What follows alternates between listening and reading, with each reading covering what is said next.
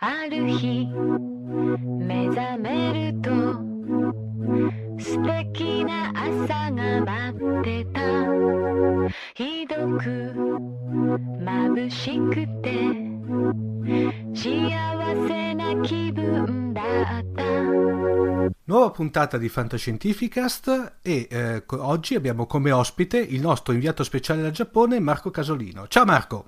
Ciao Omar, ciao a tutti, grazie di questa nuova ospitata presso Fantascientificast. Beh, sai che sei sempre gradito ospite.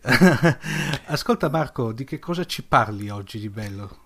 Dunque, io pensavo di cominciare con La Tartaruga Rossa, che è uscito in uh-huh. Giappone, è un film molto bello, pro- coprodotto da Studio Ghibli, anche se il regista è belga, e, e, poi di questi ultimi sviluppi sul non pensionamento di Miyazaki che pare che faccia un altro film, un lungometraggio eccetera eccetera è nuovo verso antico eh, ma ci arriveremo se per te va bene cominciamo con la tartaruga rossa sì. che appunto ah, anche perché è stato un mezzo anzi direi un evento sì, è stato un evento, dunque mi sono sbagliato, in realtà lui è, da, è olandese e eh, inglese, Michael Doc DeWitt, è stato un evento perché innanzitutto è la prima volta che Ghibli coproduce un film di animazione fatto all'estero.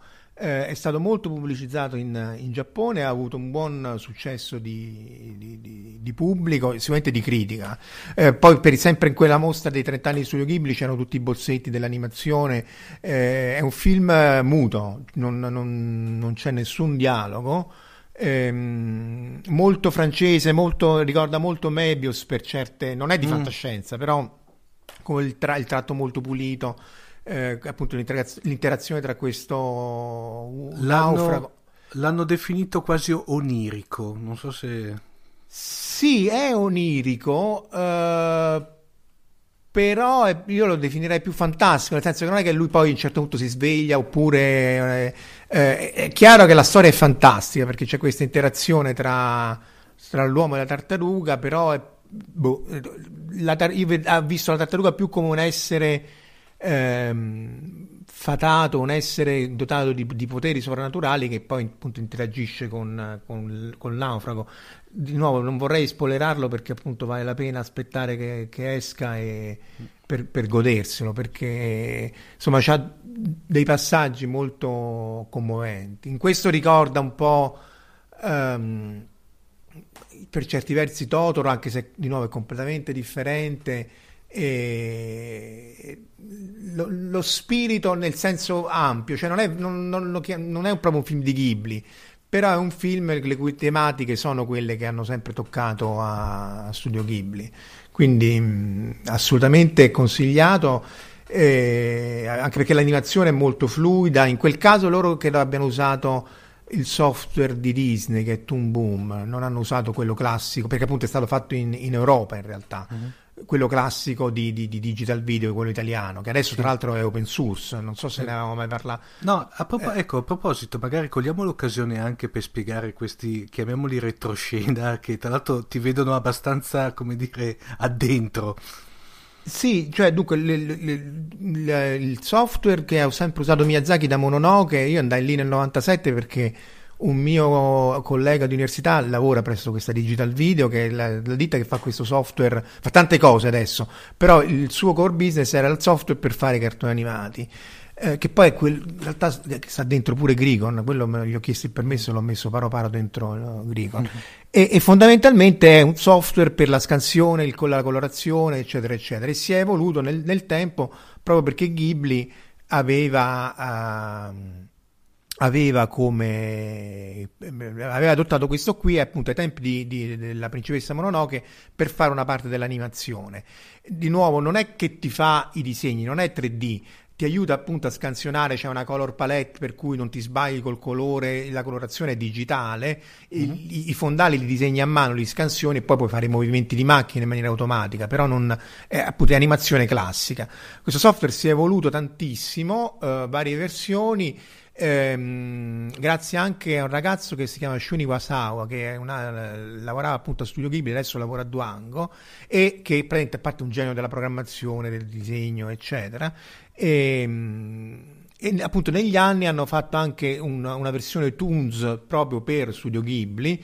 eh, anche perché per esempio, tanto per citarne una, eh, c'era questa colorista eh, Michiko Yasuda, che tra l'altro è morta proprio un paio di mesi fa, poverina, che è quella... Uh, non so se l'avete mai vista nei documentari, quella signora un po' bassetta che fumava molto, che ha fatto sempre la colorista. Eh, Sì. cioè, que- quella che Sì. sceglie i colori, che sceglie la color palette, dice allora se passo dal giorno a notte e così via. Mm. Insomma, era un'artista di per sé, già lei, insomma, un genio. E tra le varie cose, quando andammo lì nel, nel 97, disse: No, ma tu non mi puoi dare solo 256 colori per una scena perché sono troppo pochi. Come sono troppo pochi? Sì, vedi, ti fa, fa vedere un disegno, non so, per esempio. Eh, quello è venuto dopo, però quando c'era la città incantata, Sen e Chihiro, ci stanno proprio milioni di colori e quindi hanno dovuto riprogrammare e metterci la color palette a 4096 colori perché, ah, perché oltretutto dice non puoi fare un layer separato perché siccome noi i coloristi li, li paghiamo a, a strato e tu li devi mettere tutti nello stesso layer se no ci viene a costare molto di più quindi da un lato la- la- i vincoli economici proprio del, del- del- del conteggio del, colorista e del disegnatore che tra l'altro Ghibli è diverso, ma sono pagati pochissimo, sono pagati a cotti, ma è un lavoro infame. Ghibli teneva tutti a stipendio. E, e dall'altro appunto gli artisti, questi qui che eh, usano appunto migliaia di colori in una scena, veramente un- eh, proprio il- il spin- l'animazione è spinta al massimo in, in assoluto. Che, E- che se- parliamo pur sempre però di un'animazione classica, non, Classica, dic- sì, diciamo, sì. non computerizzata o... No, esatto, cioè qual- quelle poche cose che sono computerizzate, anche a Mononoke c'erano alcuni effetti più che altro e eh, anche nella, per esempio nella città incantata o anche mh, eh, sì, nella scena in cui il drago perde le, sca- le- le- le- squame e così via, eh, lì c'è l'effetto particles, cioè l'effetto appunto di gestione automatica delle milioni di particelle, però in realtà poi il, il 90% è tutto animazione classica, comunque 2D, cioè io sovrappongo un effetto anche al computer, eh, ma è sempre un effetto du- eh, 2D. Anche in Marni, l'ultimo film, eh, sempre Shun ci ha fatto vedere questi effetti che lui aveva, per esempio, per, per- per fare l'erba che viene piegata dal passaggio del, del- del vento, si era inventato un, appunto un effetto pazzesco, pure sempre, in, sempre lui in eh, quell'altro film, quello l'ultimo di Miyazaki, eh, Si alza il vento, praticamente eh, ah, lui dice no perché la- se tu c'hai la telecamera, la telecamera ha un'iride che è a petali, quindi sono segmenti di un esagono o di un ottagono, quindi non posso usare il Gaussian blur che è un blur della luce che è, è simmetrico, devo usare quello che si chiama il lens bokeh, che è un effetto leggermente diverso. Quindi si è riprogrammato tutto questo effetto pazzesco per far sì che appunto le luci del- dei lampioni delle- delle- del- della città quando è notte potessero e sembrassero appunto riprese da, da una telecamera fatta appunto con un'iride a, a petali. Dopodiché, se tu non lo sai, neanche te ne accorgi. Se lo sai, devi mettere in pausa per vedere che c'è in effetti una differenza. Quindi, insomma, c'è sempre stata questa attenzione certosina per questo software che appunto per ritornare alla cosa adesso è open source, cioè adesso si può scaricare, eh, chiunque lo può modificare, se lo può installare, eh, dopodiché però devi comunque saper disegnare, cioè non è che ti, cioè, ti No, aiuta esatto. A muovere le, le cose, però non è che dici mo faccio... Per cui potrebbe essere l'equivalente, diciamo, di un generatore di macro, passami il termine informatico, Sì, sì. eh, che automatizza dei esatto, passaggi. Esatto, cioè ti fa, ti fa sicuramente i movimenti di camera, cioè ti fa tutto, no? dallo scannerizzazione, cioè tu fai i disegni, lui li- te- ti aiuta a scannerizzarli, li immagazzina, li numera automaticamente, poi c'è questa cosa che si chiama X-Sheet, che è una specie di foglio Excel che, eh, in cui tu definisci quale, quale cella sta in quale momento, per quanto tempo, sopra, sotto, come colorata e così via. Una specie di foglio macchina in cui definisci fotogramma per fotogramma quello che, quello che succede.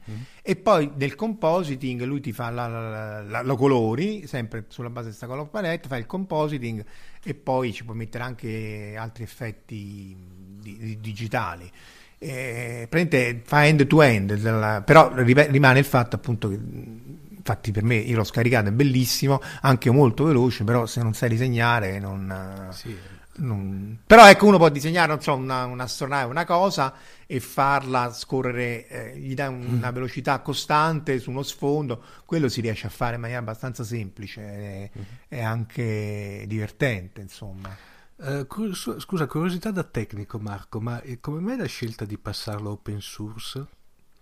La scelta di passarlo open source perché se l'è comprata appunto, uh, credo proprio Duango, che poi era l'altra parte, la parte del, del, del, della discussione tra Kawakami. Mm-hmm. Cioè Duango, Duango è questa ditta eh, in realtà è più di telecomunicazioni, c'è un grattacielo enorme a Ginza, cioè il loro core business è comunque la telecomunicazione o la telefonia.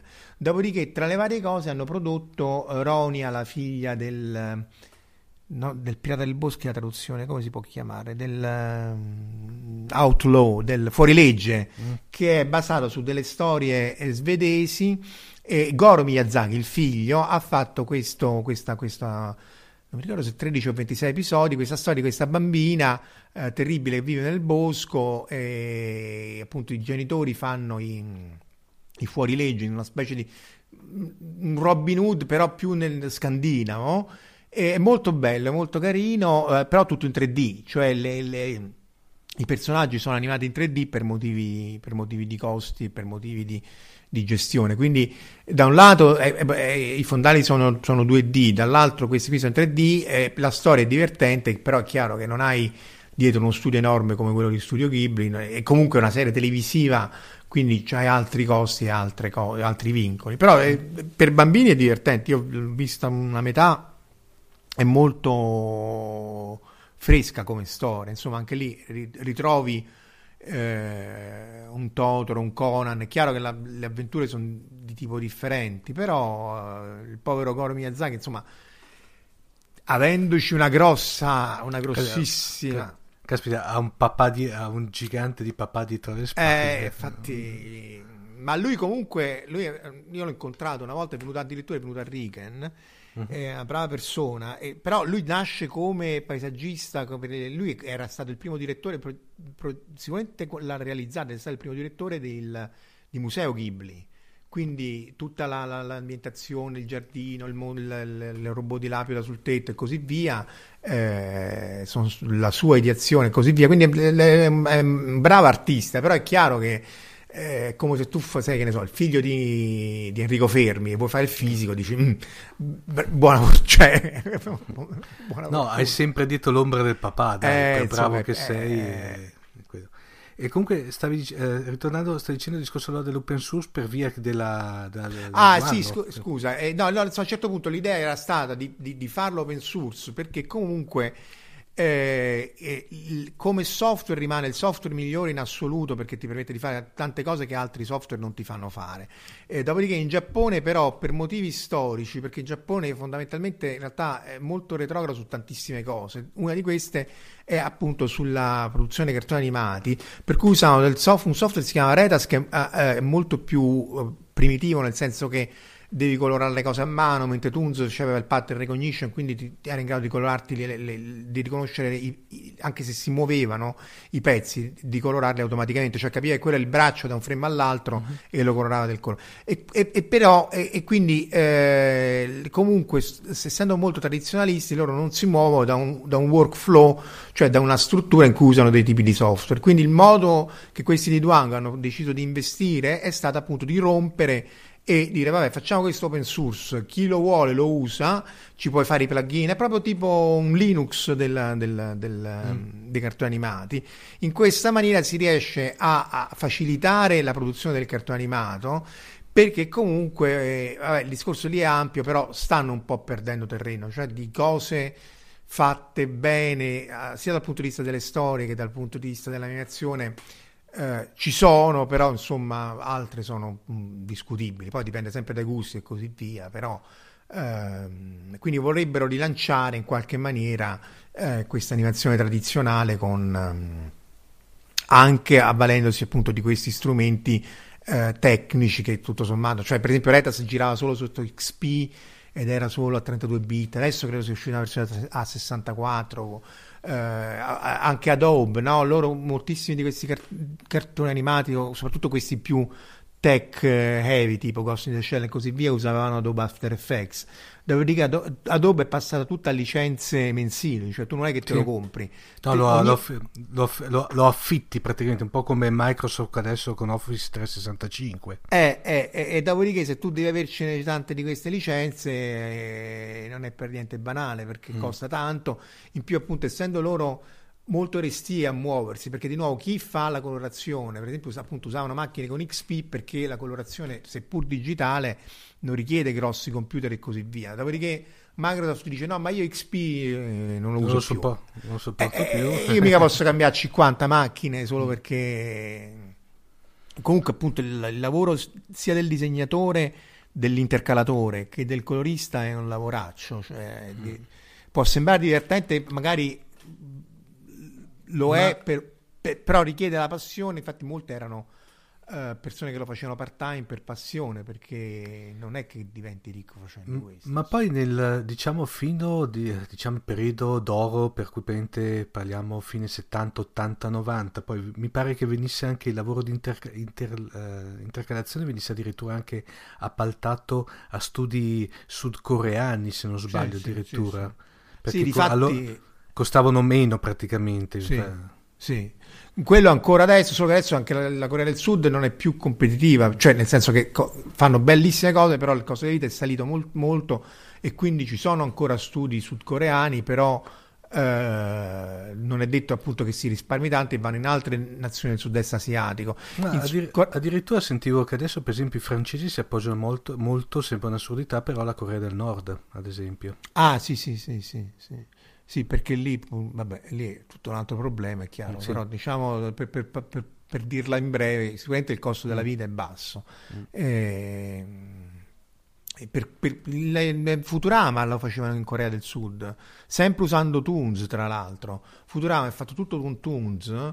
Eh, perché c'è questo Scott, non mi ricordo il cognome, che, è, che la, la, ditta è americana, però appunto tutta la parte di, di, di disegno, colorazione eccetera eccetera è fatta, fatta facendo usando, appunto usando Toons in, uh, in, Corea del Sud però mo ti parlo di Futurama c'ha, c'ha i suoi anni pure quello eh. sì, sì, poi, eh. sì, ovviamente poi non è che aveva sta un'animazione l'animazione era diciamo eh, passatemi il termine anche se era chiamiamola diciamo essenziale, nel senso che non era molto sofisticata o quantomeno era molto semplicistica rispetto a una produzione eh, seppur minima di un anime per intenderci. Sì, sì, beh in realtà loro usavano molto il 3D, Futurama, cioè per le parti di astronavi erano interessanti, però sì, eh, rispetto al punto alle animazioni, gli anime classici giapponesi ehm, era un altro tipo di animazione. Adesso se tu ti vedi eh, questo che va per la maggiore che è la uh, Attack on Titan, uh, quello dei titani. Sì, il, sì il, l'attacco dei giganti. L'attacco, l'attacco dei giganti, insomma, lì l'idea è carina, i disegni sono carini. Adesso che quella possa essere chiamata animazione rivoluzionaria, insomma, la vedo un po', un po difficile. E poi, appunto, ti dovresti vedere eh, il film con le persone, perché veramente ridefinisce il cane senza appello di Boris, cioè veramente recita in una maniera allucinante, cioè, eh, tutto forzato, un po' tipo mm, questi Super Sentai, cioè il regista è quello di Super Sentai. Iper, iperbolici. Sì, aveva gli beni iperbolici. Che tra l'altro poi il regista è quello che ha co-diretto con Anno Godzilla, ecco. Shin Godzilla. Ah, a proposito, Quindi... tra l'altro hai sentito che eh, molto probabilmente, cioè molto probabilmente Godzilla sarà, lo editano anche in Italia, eh, nell'Home e, ah, si, ah. E dalla Dinit praticamente che è la ex Dynamic che adesso ah, si chiama ah, Dinit sì, sì, ha sì. preso i diritti e speriamo perché ah quindi non esce al cinema va non esce al cinema va direttamente in un video anche perché eh, tra l'altro io mi sarei aspettato sinceramente una, una proiezione, eh, cioè, guarda, non dico che ci avrei messo la mano sul fuoco, ma un paio di pizze le avrei scommesse tranquillamente che, ehm, eh, che, lo, eh, che lo lo, l'avessero proiettato a Luca Comics. E lì hanno fatto la tartaruga, mi pare. Ecco, Quello... mentre, mentre, invece sembra che esca direttamente sul mercato home. Mm. A meno, che, a meno che non facciano ogni tanto fanno questi eventi magari una one shot in determinate sale mm, mm. Beh, perché andrebbe visto in sala perché appunto ne avevamo parlato, no? Cioè, Sì. c'ha questa, questi 40 minuti di burocrazia. C'era l'altra volta, non abbiamo detto, c'è parentesi, il pezzo in cui sono micro spoiler, quindi non vorrei, non me ne voglia. Dice, vabbè, ma questo co- coso qui è un pesce oppure un dinosauro? Che cos'è? Perché se è un pesce. Eh, se ne deve occupare il Ministero della- del- delle, del- delle politiche marine. Ma se però è un dinosauro, noi del, del Ministero delle Politiche Marine non c'entriamo niente. E quelli discutono mentre quello si b- rasa, for- formatta Tokyo nel frattempo. Insomma, be- È bellissimo. No, infatti, guarda, non vedo l'ora che esca più che altro perché, a parte il discorso affettivo, no? Sì, Mentre sì. invece ci sono dei rallentamenti, sembrava sul Godzilla 2, quel Godzilla quello americano, quello di il, Goz- il Godzilla 2, eh, che chiamiamo Ah, Godzilla quello- 2, quello, quello con, eh, di Gareth con Walter Edwards. White, sì, sì. Mentre invece sembra che siano ripartite eh, quelle invece di Pacific Rim, che vedono come, come protagonista il ragazzo quello che faceva praticamente il... eh, che aveva fatto Attack, Attack the Block e poi ha fatto l'ultimo Guerre Stellari, faceva lo Stormtrooper di colore per intenderci, Ah, se ah, non- ah, che non ah, mi viene in sì, mente sì. il nome, mannaggia, e l'hanno tirato dentro nel cast e si sono sbloccate le produzioni, infatti il nome, il nome c'è molto probabilmente eh, Pacific Rim Maelstrom, però non è ancora provvisorio. Mm. Mentre invece, ecco, un'altra cosa invece, poi finisco il reparto, diciamo, mostri kaiju e da tenere d'occhio invece Skull Island, che è il... Non si riesce a capire se è un reboot, un sequel di King Kong sostanzialmente. Io ogni tanto c'è la Legendary che butta fuori dei micro trailer e almeno Ah, questi micro trailer bava la bocca, Ah, veramente. ah, ah, ah. Beh, interessante. E, e la cosa interessante qui, Regiti Marco, hanno aumentato di dimensioni King Kong, Ancora.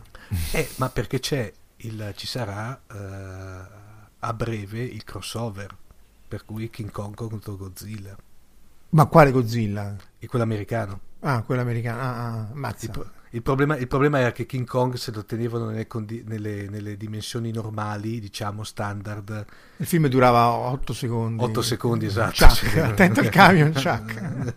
Ecco. Mentre invece apparentemente l'hanno aumentato di dimensione apposta perché cosa? io eh, ci spero tanto anche perché sai eh, eh, vedia- vediamo io ancora negli occhi ahimè il, il famoso quello che qui in Italia è uscito come il trionfo di King Kong che era praticamente quello di Godzilla diretto da Shiro Honda negli anni Ah, ah. 60 che eh, però sai lì eh, con, le, con, le, eh, con le moderne tecniche poi tenuto conto che a me il Godzilla americano l'ultimo mi era anche piaciuto perché non era male Non era, ma era- è quello in cui c'è, come all'inizio c'è quello che faceva Breaking Bad, Walter White. Esatto, mi ricordo- eh, esatto, sì, sì, esatto. sì. L'unico Sì, problema che lì, ti ho detto, l'unico problema se vuoi di quel film lì, che se vuoi era, però rientra negli stilemi di tutte le, le ultime produzioni americane, sostanzialmente c'era il dramma familiare e, la- e Godzilla che faceva la cornice, no? Perché sostanzialmente il, il- non era, era, era il, il tenente che si perdeva, doveva ric- eh, tornare a casa, eccetera, il, il vero nocciolo del film. Godzilla era una- un grosso accessorio di contorno. Comunque il film era veramente notevole, veramente godibile, eccetera. Invece, eh, Marco, mh, ovviamente poi nel, fuori onda parlavamo, per cui Tartaruga Rossa eh, promosso da vedere. Sì, sì, sì, assolutamente. Eh, anche lì va, quello va, va visto con calma, insomma, ehm, tu- direi tutto d'un fiato, insomma, è di- perché è di, di ambientazione, di, di, di, di, di, di, di- di- cioè, assolutamente promosso, assolutamente da vedere, speriamo lo facciano al cinema. Appunto, so che l'hanno fatta a Lucca, e, boh, anche se esce in un video oramai, tanto la qualità è quella. Eh, però eh, me- merita assolutamente. Va capito come si evolve poi sto studio Ghibli con eh, Miyazaki che va in pensione o non va in pensione, queste cose qui. Però come mosse di produzione, cioè appunto di coprodurre animazione di alto livello anche all'estero è sicuramente un, un buon modo per uscire dall'impasse, perché appunto lì il problema è sempre il solito in Giappone, ne avevamo parlato forse qualche altra volta. Qualunque film che lo fa Miyazaki, 100 milioni di eh, dollari equivalenti. Se lo fa Takata, come era la, la, la principessa splendente, che se poi era anche più bello di Si alza il vento, E non, non, rico- non recupera neanche i costi di produzione, un po' perché lui comunque sfora sempre quei costi, però perché non è firmato da Miyazaki. Anche Marni, che, che- che- che secondo me, eh, non so se tu l'hai visto, è molto No. molto carino, perché praticamente è basato su un romanzo eh, di una scrittrice inglese, non mi ricordo il nome, che era ambientato in Inghilterra eh, o, o in Gran Bretagna, comunque ex Europa. E, mm, la- lo traspongono in Hokkaido e c'è un mistero dietro a una storia che, che poi viene risolto in maniera molto lì, merito della storia, ma in maniera mirabile, cioè non è che c'è la magia oppure ah, era, era tutto un sogno, il sogno di Bobby, ti ricordi di, di- di Dallas.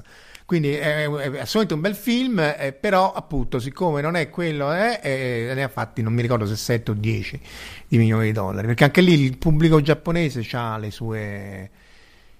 eh, a Roma si dice le sue fisse, insomma, Sì. che non... eh, non eh, hanno, vabbè, l'idea che hanno secondo me è quello che è assolutamente l'erede di Miyazaki. Poi c'è quest'altro Makoto Shinkai che ha fatto questo film che si chiama Il mio nome, che ha fatto un sacco di soldi, io ancora non l'ho visto, magari ne parliamo un'altra volta. Makoto Shinkai è quello che si è fatto il cartone animato da solo, lui sì, cioè il primo film che ha fatto è questa spe- è ispirato anche a Gunbuster, se vuoi, che questi due ragazzi sono amici, lei va a combattere sulle- con il robottone con, eh, nello spazio e si, tele- si fanno questi sms a distanza sempre più grande. Quello è molto carino e lui se l'è fatto tutto da zero, cioè proprio dalla sceneggiatura al finale, eccetera. Ha avuto un successo enorme e poi ha fatto altri film fantasy iper realistici, iper dettagliati, però la storia secondo me di nuovo, sempre non me ne vogliate, sono opinioni, non è assolutamente a livello di Miyazaki perché è una storia un po', un po' scarna. E paradossalmente quello che mi è piaciuto di più di, lui- di tutti dei suoi è 5 centesimi al secondo, che poi è una storia d'amore, cioè una storia di un- due ragazzi che stanno in Giappone, loro crescono. eh, Quindi in teoria dovrebbe essere una lagna pazzesca, e- però in realtà è molto meglio eh, di- di- di- delle storie fantasy che poi ha fatto nel frattempo, che secondo me non sono assolutamente all'altezza del, ehm, di quelle Miyazaki. Però, Per- beh, beh, dei, scusa. No, perdoni se ti interrompo, tra l'altro di Quando c'era Marni, che è il titolo italiano, ne Sì. hanno parlato i ragazzi di Ricciotto nella puntata 119, ecco così facciamo... Ah, eh, ecco. Se, se i nostri ascoltatori poi vogliono recuperare la puntata, ne parlano ampiamente in quella puntata. E Scusa comunque, se se- interrotto. no, no, se vi capita vedetelo perché quello è veramente, a parte appunto l'ultimo lungometraggio Ghibli, eh, a parte fatto con Tuzma, insomma fatto con lo studio perché poi se ne sono, li- si sono licenziate eh, quasi tutti, a- molti sono andati in altri studi, so appunto questo Shun lavora adesso a Duango, eh, dove poi era successo sto- sto- sto- questo fattaccio del... Ecco, in realtà eh, è, è- è quasi comico, era una, era una specie di dialogo testa a testa tra questo Kawakami che è il presidente giovane tra l'altro, è molto più giovane di me, c'era 30 anni, di questa grandissima ditta, immaginate Che- uno Zuckerberg giapponese. perdonami che è un po' un'anomalia per il Giappone una cosa del genere. C'era anche quello di Rakuten, adesso non mi ricordo il nome, che voleva anche andare nello spazio vestito da Shard di Gundam, che c'era una quantità di soldi senza fine. E, e no, lui aveva fatto addestramento con gli astronauti, sai che, con 30 milioni di dollari eh, con i russi vai nello spazio per una settimana. Adesso non so se si può fare, come turista spaziale l'hanno fatto in tanti, c'era Mark Shuttle, World, eccetera. E, e lui però a un certo punto, non so perché, o non ha passato test medici o che cosa, e non... eh, e niente, è rimasto a terra. Questo Secondo era il me per- presidente di, di perché si è, Rakuten, eh. presentato, si è presentato con la divisa di, Ca- di- della, della comota, della cometa rossa praticamente l'hanno, l'hanno Vabbè, ex Unione Sovietica, cometa rossa, tutto sommato ci potevano, ci potevano ci poteva stare. stare no?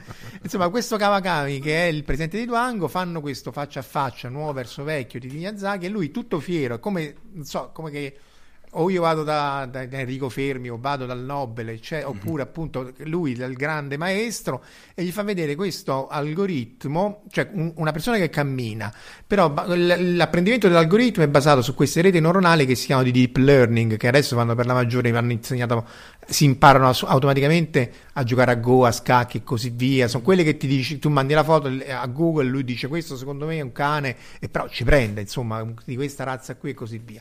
Quindi fondamentalmente questa persona senza alcun vincolo aveva imparato a camminare. L'unica cosa è che erano stati troppi, troppo mh, vaghi nei vincoli e quindi come algoritmo eh, era arrivato a convergenza, cioè camminava us- usando la testa.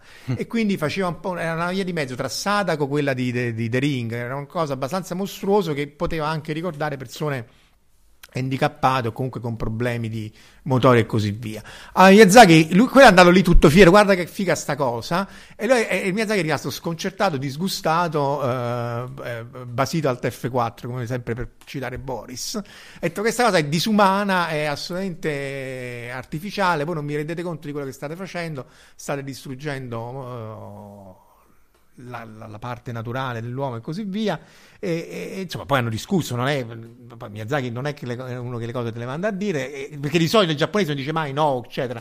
Dice sì, sì, no. sì, sì, sì, sì. Dice, Gotto, giusto? Eh? Gotto, non si dice quello che vuol dire sì, eh, ni praticamente, no? Sì, no, insomma, no, no, no non, ti, non, te lo dicono mai. Noi per, anni per chiedere finanziamenti all'agenzia spaziale non ci hanno mai detto no, non ci hanno mai dato una lira, però no, non l'ho mai sentito in anni di, di, di richieste di finanziamenti alla JAXA. E, e, insomma, dopodiché lui dice, sai che c'è, però alla fine mi ha dato un'idea, farò un lungometraggio, eh, Miyazaki ha detto, farò un lungometraggio. Lui in realtà ci aveva sempre in mente di fare questo cortometraggio sul, su questo bruco che era eh, Boro, mi pare, il bruco Boro, che era questo bruco piccolissimo che stava tra pollice e indice. Già in passato, una quindicina di fa, voleva fare questo come lungometraggio e Suzuki, che era il produttore storico, è il produttore storico, è quello che ha coprodotto anche mh, sempre questa tartaruga rossa, gli ha detto ma che, ma che fai? Non, non avrà mai audience e marketing e così via. Quindi lui va bene, ok, ha fatto queste altre cose e adesso si sta mettendo a farlo in CGI, però in 3D come cortometraggio. Adesso non, non si è capito, non ho capito io, mi devo chiedere meglio, se è questo che diventa. Uh, questo Boro uh, che diventa un lungometraggio, se lui vuole fare un altro lungometraggio, insomma, non si capisce bene. Eh, però sempre in 3D, cioè non, pro- molto probabilmente non sarà l'animazione classica. Mm-hmm del uh, vecchio studio Ghibli però tu, va, va, visto eh, perché appunto ha cambiato idea tante volte eh, magari chiede proprio a Duango di, di dargli una mano a fare, a fare, perché poi lì a Duango è dove appunto lavorando il figlio insomma è sempre eh,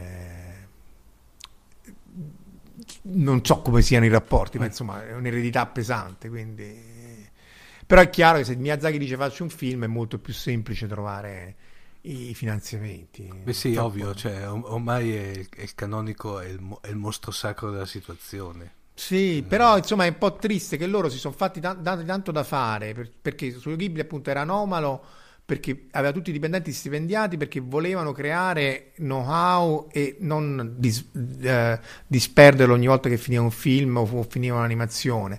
Dopodiché riponevano moltissime speranze nel, nel regista, adesso non mi ricordo il nome, quello che ha fatto uh, Mimio Sumaseba che è Whisper of the Heart, un film degli anni 95-96, anche lì è una storia di, di, d'amore tra due ragazzi, ma molto carina, che è morto giovanissimo, forse non c'era neanche 35 anni. Eh, poi, poi, me lo cerco il nome, eh, anzi, vediamo se riesco a farlo. E niente, è morto di, inaspettatamente. E, e, e lui era un, era un, grandissimo regista. Uh, poi Yoshif- c'è Yoshifumi Kondo. Condo, Condo, sì, sì, sì. E... Eh, è, morto giovan... è morto nel 98, giovanissimo. Sì, sì, è morto subito dopo, ha fatto il suo film e è morto, poveretto. Mm. E, e, tra l'altro, appunto, è un film molto, anche lì, molto delicato, eh, per qualche verso onirico, ma insomma... Mm, veramente, ma molti di questi sono morti. Un giorno dovremmo fare la puntata, avevamo detto in passato, sulle morti allucinanti, della, di, di, perché tanti di questi sono morti, sono morti giovani, o disegnatori no, o... Questo qui addirittura stavo vedendo adesso di aneurisma praticamente. Sì, sì, dire, sì. Se vuoi da un certo lato è anche la morte più bella, perché ti stronca lì all'istante. Non, non sì, che... almeno non soffri, sì, eh. però insomma potendo evitare. Sì, esatto, esatto. Eh, evitavo volentieri, però del resto comunque fanno appunto delle vite veramente molto molto molto stressanti, cioè i prodotti sono bellissimi, l'animazione è bellissima, però non, appunto anche questo Shun mi raccontava che lui faceva quando stava a Studio Ghibli avevano un, due sabati liberi al, ehm, al mese, cioè lavorando tutti i giorni, cioè c'era incluso il sabato, non la domenica, e ce n'avevano due libri e anzi era sopra la media avere tutto questo tempo. Beh, se, se, non sbaglio c'era, c'è stato anche Ken Ishikawa che era praticamente quel collega di Gonagai che, certo, che aveva collaborato con lui per la realizzazione sì, della, sì. Di, di, parte della saga di Getter Robot che a un certo punto eh, parlo eh, per quanto riguarda la parte manga, ha tentato di fare, come dire, di unificare tutta l'opera, fare una unica opera con una certa, con dei raccordi. Finita la grande opera, praticamente eh, ci ha lasciato le penne, evidentemente è stato una, uno sforzo immane, letteralmente. Sì, beh, perché poi per disegnare, lì, disegnare proprio fisicamente, anche lì, mm. una, anche se c'è gli assistenti, eccetera è, è appunto uno sforzo immenso. Mm. E, e, un altro che è morto molto giovane è Satoshi Kon, che è mm. morto nel 2010, nel 63-2010 e lui ha fatto tantissimi, tantissimi Perfect Blue, Tokyo Godfathers, Paprika insomma questo è un film Perfect Blue è quello da cui ha copiato coscientemente o no quello là, come si chiama? Il Cigno Nero, quello con Natalie Portman. Sì. Eh, è uguale a Perfect Blue, è un sottoinsieme dei temi di Perfect Blue. Mm. Eh, Tokyo Godfather era una storia ambientata a Tokyo molto divertente. Insomma, lui era veramente un altro eh, potenziale erede di, di, Miyazaki, ma pure questo è morto. Sono morti perché comunque appunto uno dice ah è bellissimo cioè, ma la vita che fanno è veramente che, eh, che sostanzialmente non, non, è neanche suppongo una vita di stress ma chiamiamoli stravizi proprio stressante dal punto di vista lavorativo giusto? sì sì perché stai lì dalla mattina alla sera no. ti, eh, non, e poi appunto a parte Ghibli e Miyazaki che hanno parecchi fondi gli altri sono sempre sull'ordo no, del non dico della bancarotta, ma insomma, se ti ricordi pure eh, Evangelion, che sì. eh, cioè, l'animavo, non dico meglio io, ma poco ci mancava la serie originale. Poi ha avuto tutto il successo che c'aveva. Nadia stessa, che secondo il mistero della pietra sempre di, di Hideaki Anno che secondo me rimane la cosa migliore sua, ha degli episodi di nuovo animati, credo in Corea del Sud, ma proprio a risparmio, cioè non è che tanto dice è fatto male perché è fatto in Corea del Sud, è fatto perché c'è una puntata filler, gli dico senti, Beh. animala a un frame al secondo e buonanotte. Beh, ma basta vedere anche eh, Marco tutta l'animazione robotica de- della Toei degli anni eh, 70, tipo eh, Mazinga Z, grande Mazinga, se te sì. vedi proprio una roba terrificante, cioè eh, Però quelli erano anni 70, tutto sommato, dici vabbè. Ci eh, poteva stare, dici. Eh. Però anche lì parliamo su, sulle serie successive, per cui parliamo non tanto ma ci sono certe, certe, certe situazioni di animazione al limite dell'imbarazzante veramente. Beh, è un po' come Anna e Barbera che quando corrono c'è questo, questo il, fondale che è praticamente toroidale, no? quindi con, mm-hmm. si ripete sempre lo stesso fondale che gira dietro. Ma infatti, non so se te eh, la conoscevi Nadesico, la serie Nadesico? Sì, carina quella, sì, sì. Sai che in Nadesico c'era all'interno quella sorta di eh, Sì, sì, il robot, robot, sì, eh, sì, Jackie sì, Ganga che... 3 praticamente, che, che, dopo tra l'altro io non lo sapevo, ho scoperto che eh, hanno fatto proprio un, un nuova sì. parte no? perché aveva avuto sì. un sacco di successo e lì ripeteva proprio gli stilemi di tutte le produzioni di quegli anni fra cui le, le persone che scappavano con uh, sai tutte vestite uguali che scappavano quando il mostro di turno attaccava la città no? era bestialissimo no?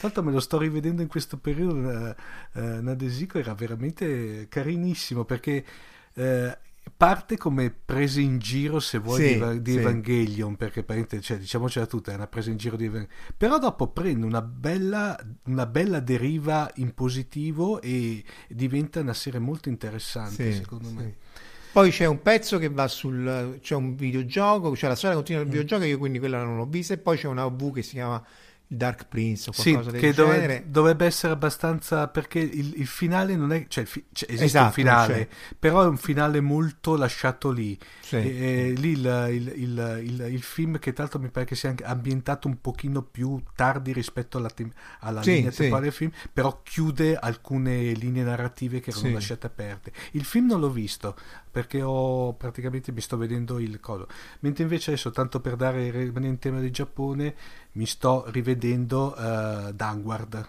era stupendo eh. Sì, sì, è è, stupendo, veramente. Che tra l'altro, se guardi, non è che io da bambino dicevo: Ma scusa, ma il decimo pianeta, ma come, che, che ci vai a fare? Se stai più lontano di Plutone, è un altro sistema stellare dove loro vanno. Cioè, se tu guardi nel- nei frame iniziali, eccetera, insomma, si capisce che loro in realtà stanno andando in un altro sistema stellare. Perché non c'ha senso che questi vogliono andare a colonizzare il decimo pianeta che stava dopo Plutone, ovviamente, no? E me è rimasta sempre questa cosa da bambino. Dico, scusa, sono deficienti. Invece pe- quando, io- quando io l'ho, vi- l'ho visto, eh, l'ho visto, beh, tanto Marco siamo quasi coetanei, perché, perché quando io l'avevo visto mi ricordo che tanto è stato, ho scoperto che è stato il primo anime robotico arrivato in Italia, perché è arrivato pochi mesi prima rispetto a, ad Atla, a, beh, a Goldrick praticamente. Prima Vanguard, ma dai, veramente. no, di, di pochissimo, perché è passato sulle emittenti Ah, private, locale? Ah, private, ah, ah, ah. è arrivato di pochi mesi. Io quando l'ho visto la prima volta, cioè ovviamente eh, lo guardavo, bello, eccetera, eccetera. Poi dopo è partito Goldrick, ma Goldrick aveva il vantaggio che entrava subito in ballo Go- eh, Grandizer, cioè Goldrick Ah, sì, sì, sì. era subito, cioè, prima puntata lo vedevi subito. Vanguard praticamente c'è tutta quella parte iniziale de- del Sì. training di... eh, Mi danno quell'aeroplanino del cavolo. Esatto, e, e- e- è forte perché dopo in effetti il, il, il Downward arriva quasi a eh, tre quarti del- Sì. dell'anime. Per Sì, cui tra mo- l'altro non glielo fanno mai pilotare, cioè praticamente Sì. questo poveraccio. non- si è fatto un culo così praticamente, vessato a destra manca. Comunque si vede la mano di, di Matsumoto. Matsumoto, sì. L'unico Eh, robot che ha fatto. sì. eh, sì. E tra l'altro poi lui non è che la, la considera molto come sua serie. eh. Seco- eh, lì era stato il periodo in cui c'era stato quella mezzo, chiamiamolo, non dico litigio, però mezza discussione fra, ehm, come si chiama, Nagai e la Toei. Nagai era andato via, è andato a lavorare allo studio Knack che aveva fatto quell'aborto di Gloitzer X. Ah, sì, sì, sì, eh? sì. E eh, ovviamente, dato che c'era ovviamente però il, il problema che il genere robotico allora attirava moltissimo, la, la Toei è andata da Matsumoto, evidentemente le ha dato, come dicono le mie parti, un fracco des gay, praticamente, e le ha detto facci qualcosa di robotico.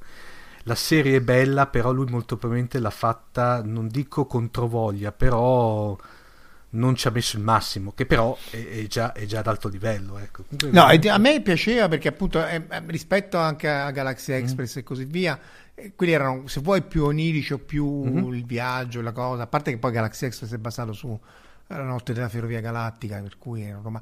Eh, però eh, quella era molto serie classica di, di- di robot.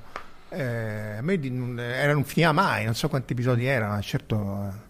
Beh, tra l'altro Dago adesso, eh, consi- almeno se eh, consiglio ai nostri ascoltatori, è uscito questo bellissimo, è uscito il primo di due cofanetti editi da Yamato Video, che tra l'altro ha fatto un- un'opera di, di, eh, restauro bellissimo, ma son, valgono, allora costicchiano un po' perché costicchiano però se un appassionato conviene, conviene- consiglio il sacrificio di prenderlo veramente e fra non molto doveva uscire anche Joshua Rider che è un'altra serie sempre diciamo iniziale robotica che non è mai arrivata in Italia Sì, sì. era que- il famoso robottone che aveva, eh, mi ricordo, l'arco praticamente. Comunque, se si va sulla Bibbia del, eh, italiana del eh, web, che è enciclo, enciclorobopedia, praticamente Mm, si mm. vede la scheda, e adesso c'è la Yamato che lo sta adattando, restaurando, e lo- penso che lo dovrebbe riproporre a poco, eh, fra poco come, come, come serie.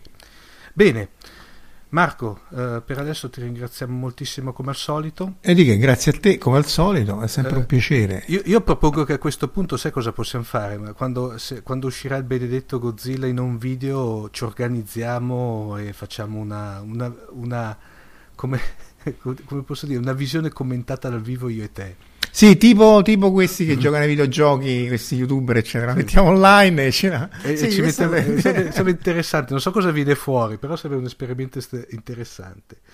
Eh, prima di salutarci, però, allora, a parte, ehm, prima di tutto do i contatti di Fantascientificast. Fantascientificast è una produzione QWERTY, eh, ci potete ascoltare ovviamente, eh, ci potete ascoltare tramite iTunes eh, il sito, o tramite il sito di Fantascientificas che è www.fantascientificas.it. Adesso siamo anche sulla piattaforma eh, Spreaker, per cui se andate su Spreaker e cercate Fantascientificast ci trovate sotto la grande famiglia Querti.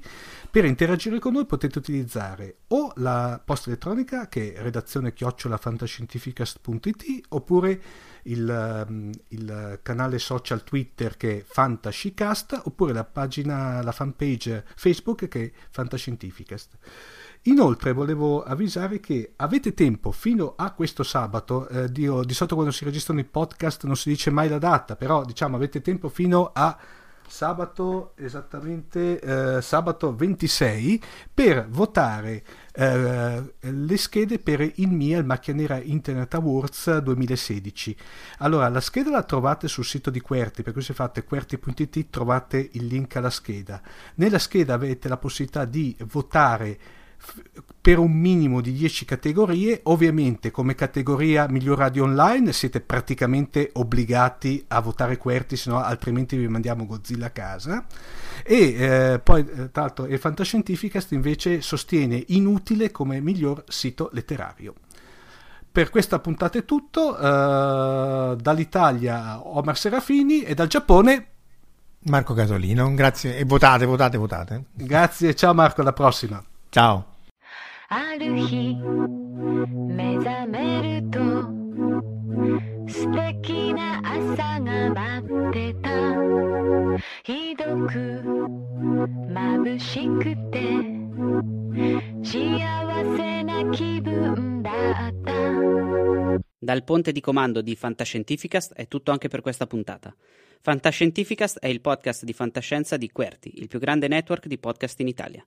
Trovate tutti gli episodi su fantascientificast.it e su QWERTY.it, dove potete anche associarvi al nostro network o fare una donazione usando il tasto apposito che trovate all'indirizzo QWERTY.it slash associati. Potete anche decidere di fare una donazione continuativa di 3 euro ogni due mesi. Trovate tutti gli episodi anche su Spreaker e su iTunes, dove vi invitiamo a lasciare una recensione e un voto a 5 stelle. Se volete scriverci potete farlo su Twitter, dove ci trovate come @fantascicast, su Facebook alla pagina facebook.com slash fantascientificast o potete scriverci una mail a redazione at fantascientificast.it. Omar Serafini, Claudio Serena e Matteo Mantovanelli vi augurano lunga vita e prosperità.